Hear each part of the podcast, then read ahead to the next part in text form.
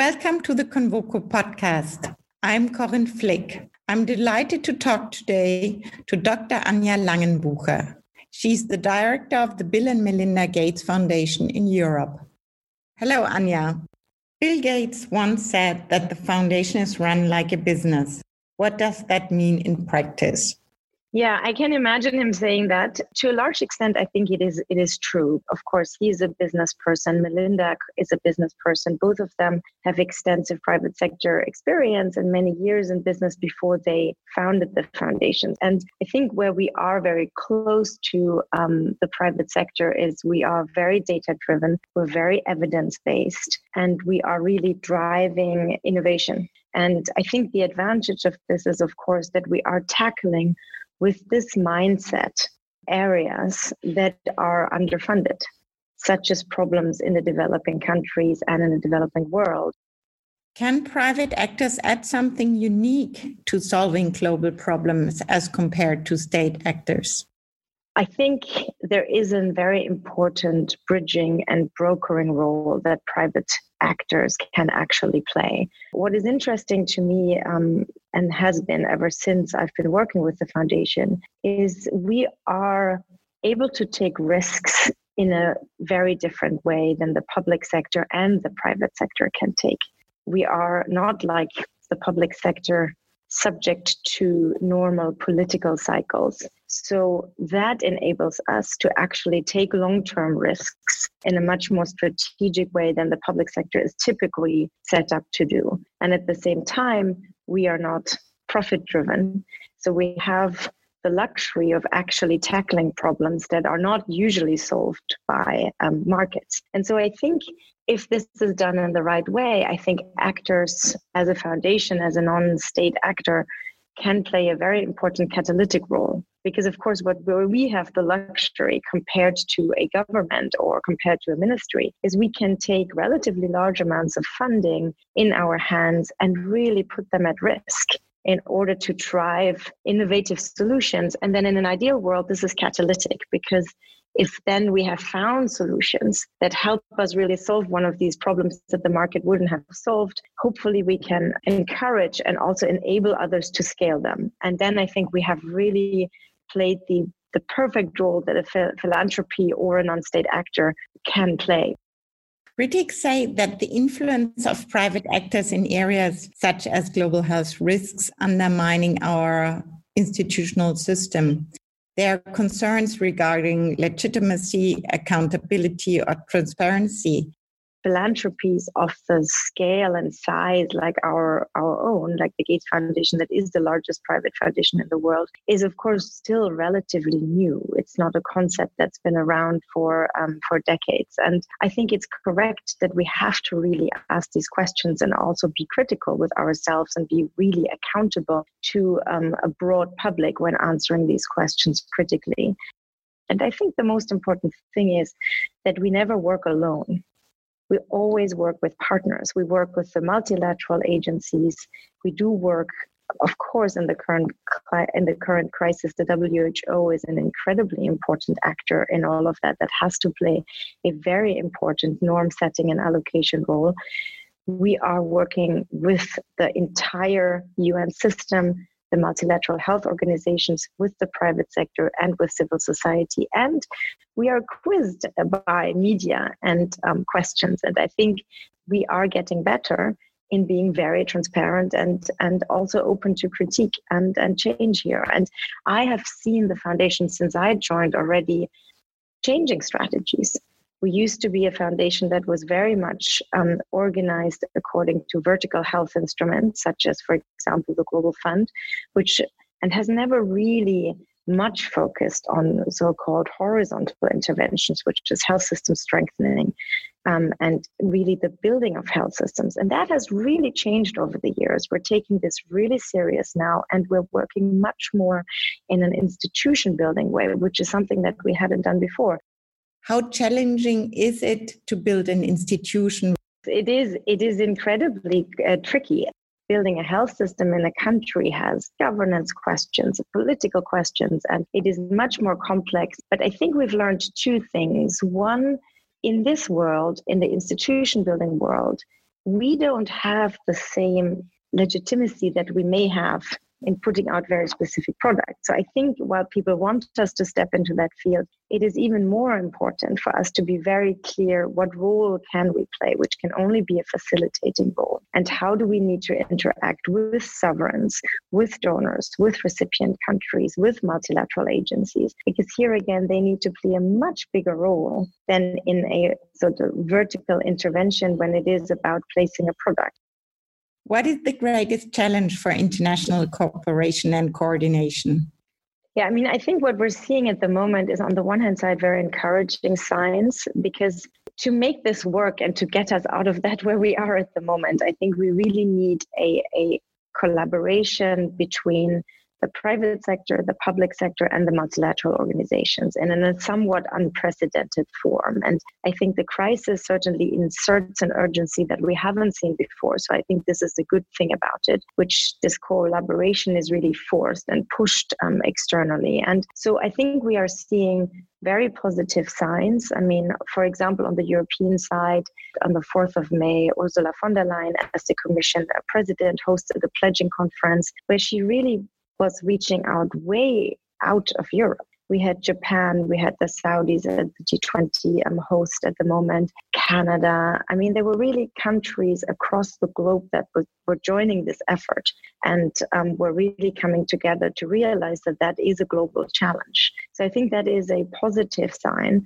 Um, we are also seeing positive signs on the on the industry side of things. I think pharma companies have, in the same way, in a somewhat unprecedented manner, committed to work together, committed to global access, and committed to really understand that the most important thing here is ensure um, equitable access to if a vaccine becomes available at a time. And finally, I think even on the multilateral health organization sides, which are somewhat sometimes there are competing actors within um, the multilateral health architecture, but even here, the main players that we will need for procurement, such as Gavi um, and the Global Fund and CEPI, which is the um, Coalition for Epidemic Preparedness Innovation, which is very important for the R&D side of things, they are collaborating the elephant in the room is a little bit the US. How can we overcome competing national interests in our common goal to defeat the virus? Yeah, and I think that is the one crucial question. If we take the discussion around the vaccines, um, which we all know that at the end of the day, that will only be the only thing that can essentially, at the end of the day, get us out of the situation we're currently in. And, and it really is almost like a game theory problem, the, the vaccines at the moment, because before anyone knows which one will be the winning vaccine candidate. There is an incentive for many countries to collaborate. But the moment it becomes clear which of these vaccines could be the winning one, there is a huge danger that a bidding war will start and that rich countries can, of course, afford to pay very high prices, and then everyone will be worse off. But that is precisely what we need to keep explaining to the global community at the moment. And that is, of course, very challenging because I think we've never been in a situation like that where it is only normal for any politician to put national interest very high on the agenda at the moment. Because, I mean, people are worrying about their very own countries um, in the same way that they need to worry about the rest of the world because at the end of the day we'll only be safe if everyone is safe. But um, but that is a particularly tough job i think for politicians at the moment. And i think evidence and data helps us hopefully a little bit because if we imagine that in the current trajectory if markets just work themselves out and we don't do anything and we're not trying to help and foster international coordination we're facing a situation where we're probably going to have around a billion doses of a vaccine if everything goes right by the end of next year. And that is not remotely enough to serve the world, but it's probably not even enough to serve the high income countries, especially the high income countries that may not have manufacturing capacity and that may not end up having access to intellectual property rights on vaccines. And so I think that is a scenario where we can explain that this is not a good outcome for anyone. You said end of next year, really? if everything goes well, we, we will potentially know which candidate is a vaccine that could work. And, and there are, you know, of course, many not many, but you know, there's some out there, and hopefully, you know, the funnel becomes becomes finer. But the key is the production and the manufacturing capacities, and the scale up will just not be able to be done as fast as this because the biggest problem is that these large investments need to be made at risk because you do not know yet which candidate will win. And only a small portion of these manufacturing capacities, the so called fill to finish, the very last step, those are the ones that you can actually interchange between the different vaccines. But many others are not interchangeable. And so I think that will be our biggest bottleneck to try to make that case that these manufacturing and production capacities need to be ramped up already now without knowing when the vaccine um, will be ready. Governments are currently spending trillions to keep the economies afloat. Do they provide enough money for research and development? So I think we essentially we need three types. Uh, you know, we need research and development money. We need then this production and manufacturing money, and we need the procurement and delivery. Right. So if you think down, essentially a product development chain, we need all of these three stages, and for all of the three stages, there are now numbers out there and people have an idea how much money need to be spent. And that again is of course a question between domestic spending and national spending and pooled resources. Again here the more we pool resources, the better this is, and the faster the resources will go. So here again, we're of course working against the national tendencies. But on the R&D side, for example, what I was mentioning before, CEPI, this um, Coalition for Epidemic Preparedness, is something that was put in place in 2017 and it's been really successful and it has and it collaborates with all of the um, promising vaccine candidates. And that's been a very successful pool to collect money and they are now around 2 to 3 billion they have and they're able to put that against r&d which is very very promising and that's very good. And i think on the second stage of the development chain, if you will, um, on the uh, manufacturing production capacities, again, there there will be a huge host of different funding mechanisms that we will need and it will be a combination of pure grant funding what i was referring to before because some of these production facilities will be completely at risk investments that will not be able to be used if a different vaccine candidate comes through. So this is money that needs to be again given out by donors as complete at risk investments. And some of them will be more a mix of commercial funding concessional funding development finance institution, multilateral development banks, they will all come together in a mix of financing instruments um, to ramp up this manufacturing capacity.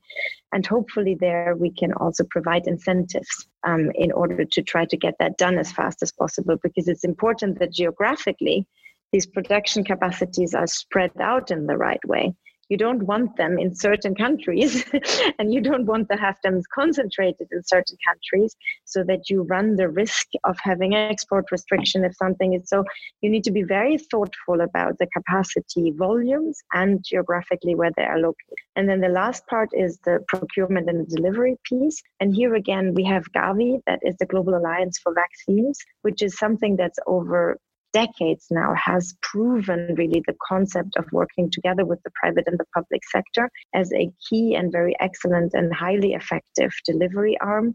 How can all this be effectively coordinated? It is a, it is a huge challenge. And I think to your very important question at the beginning, we need to keep explaining or the world needs to keep explaining that collaboration is in anyone's interest. It, it is not that anyone is really safe. Even if you start from a national, very nationalistic approach, at the end of the day, you know, even if you think you can shut down your entire market and you can vaccinate only your own people, that's not going to be uh, sustainable long term and it will come at a huge economic a cost to the entire world. And we've seen it in the case of the United States with measles, which came back to the country. So it is something that we have historic evidence and precedence that this is something that sh- people should understand that they need to coordinate. But as as of course coordination global coordination at that scale is something that is incredibly hard to do. And there are of course some ideas